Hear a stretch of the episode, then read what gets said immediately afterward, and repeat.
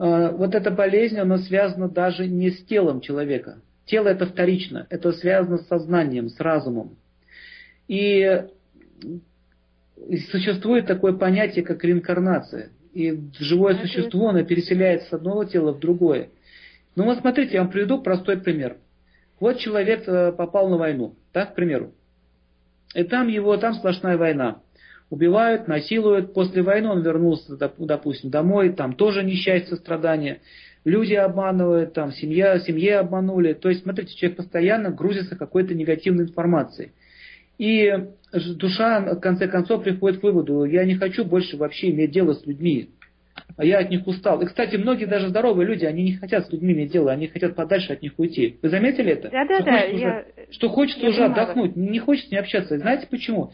Из-за того, что очень больная атмосфера, имеется в виду умственная. Да. То есть нету милосердия, страданий, таких вот душевных качеств, на которых собирается наша жизнь. Потом сорок лет люди уже боятся, они уже считают, что я старик, даже посмотрите объявление, там, принимаем на работу, там, да, до тридцати лет.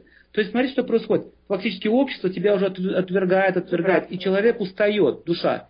И когда он принимает решение, больше так не жить, я не хочу больше не иметь никакого отношения с этим миром. Да. Но у него нет еще духовной реализации, чтобы двинуться куда-то выше. Угу. И шире поймите, то я вам говорю. Да, я понимаю, ну, понимаю вас. У души нет больше желания двинуться, жить, жить здесь, но вперед он двинуться не может.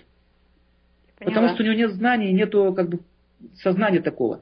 И он в следующей жизни он попадает в чрево матери, и он, его, его желание исполняется. Ему дают такое, такую оболочку, такой мозг, установку, что он не, да. будет больше воспринимать окружающий мир. Он живет в своем мире, ему там хорошо, и его больше это не напрягает.